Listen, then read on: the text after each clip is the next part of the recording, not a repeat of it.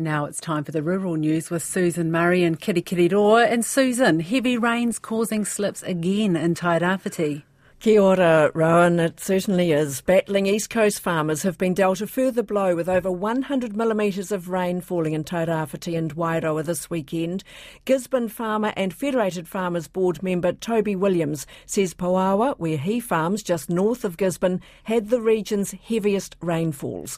110 millimetres fell on Saturday night, another 25 millimetres last night, and that was on top of 70 earlier in the week. He says the ground's so saturated it's starting to move, and an early morning drive showed slips on many hillsides. Which is heartbreaking, really. I feel feel for these guys that have got severely damaged farms already because all this is doing is, is making it worse. And you know, when we had those big storms come through, you know, a lot of what we heard from those residents on those big rivers was that how how scared they were their houses were going to flood again. And events like that we just had over the weekend and, and happening now again, while they're not nationally significant you know, cyclones, considering what we've already had and what we've, you know, what, what we've been facing in the last sort of 18 months, you know, the, the stress levels on some of those people are just off the charts at the moment. And um, we get to the point where you can't even do anything with your staff anymore. Just got to send, send them home and say, well, guys, it's too dangerous to be on farm. Let's just wait until the weather stops and then pick up the pieces.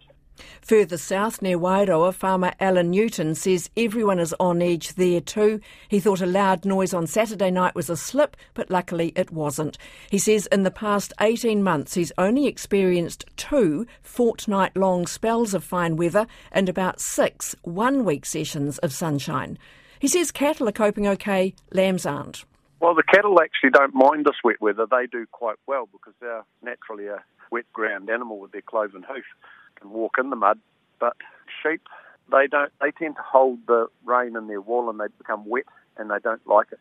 The lambs struggle to fatten, and there's quite a little bit of um, few cases of pneumonia out there that I've heard of, or viral pneumonia going through lamb flocks. So it is a problem for the lamb fattening guys. Wairoa farming leader Alan Newton.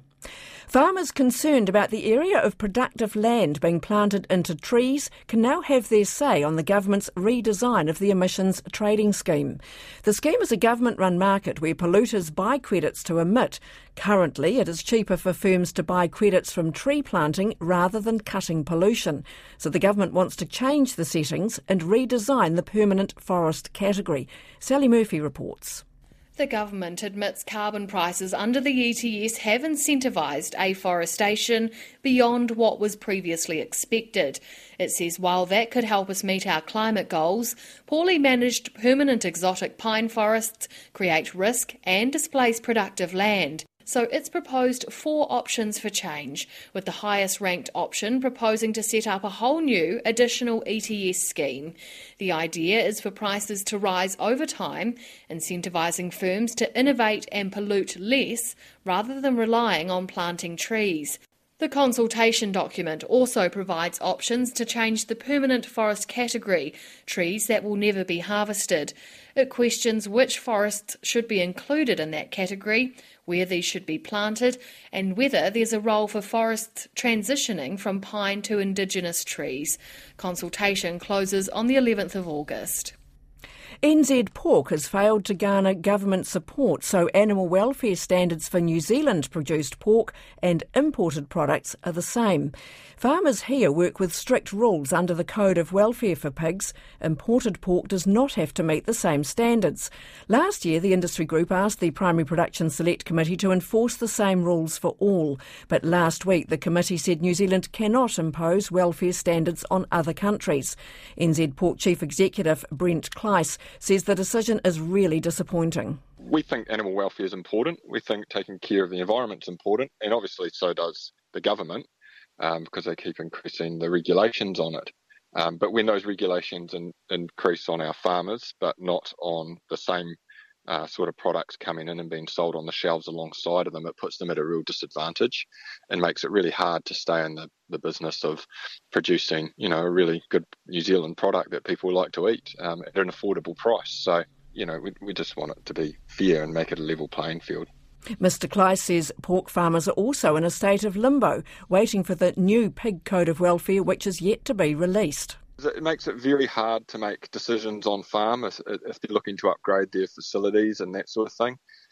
Um, it, it's a catch 22, right? Because I think a lot of farmers would rather they get it right uh, first time rather than rush something through and come to a decision that's not based in science and doesn't result in the best welfare for pigs, which is what the industry position offers. So, yeah, we're hoping that the right decisions come to, even if it's not timely.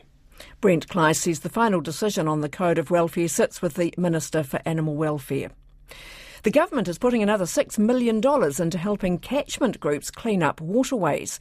It will go to projects in Northland, North Waikato, Whanganui, Hawke's Bay, Tasman and Canterbury. Minister for Agriculture Damien O'Connor says giving money to catchments groups is part of the government's commitment to restore the health of our waterways within a generation. He says it is also essential the farming sector improves its sustainability credentials to meet changing consumer values overseas. In the past three years, $37 million has been given to groups of farmers and growers. And finally, fruit grower and exporter T&G Global has launched a new apple variety called Jolly. It will be part of the company's other portfolio of apple brands, Envy and Jazz, and will be on the shelves in five years.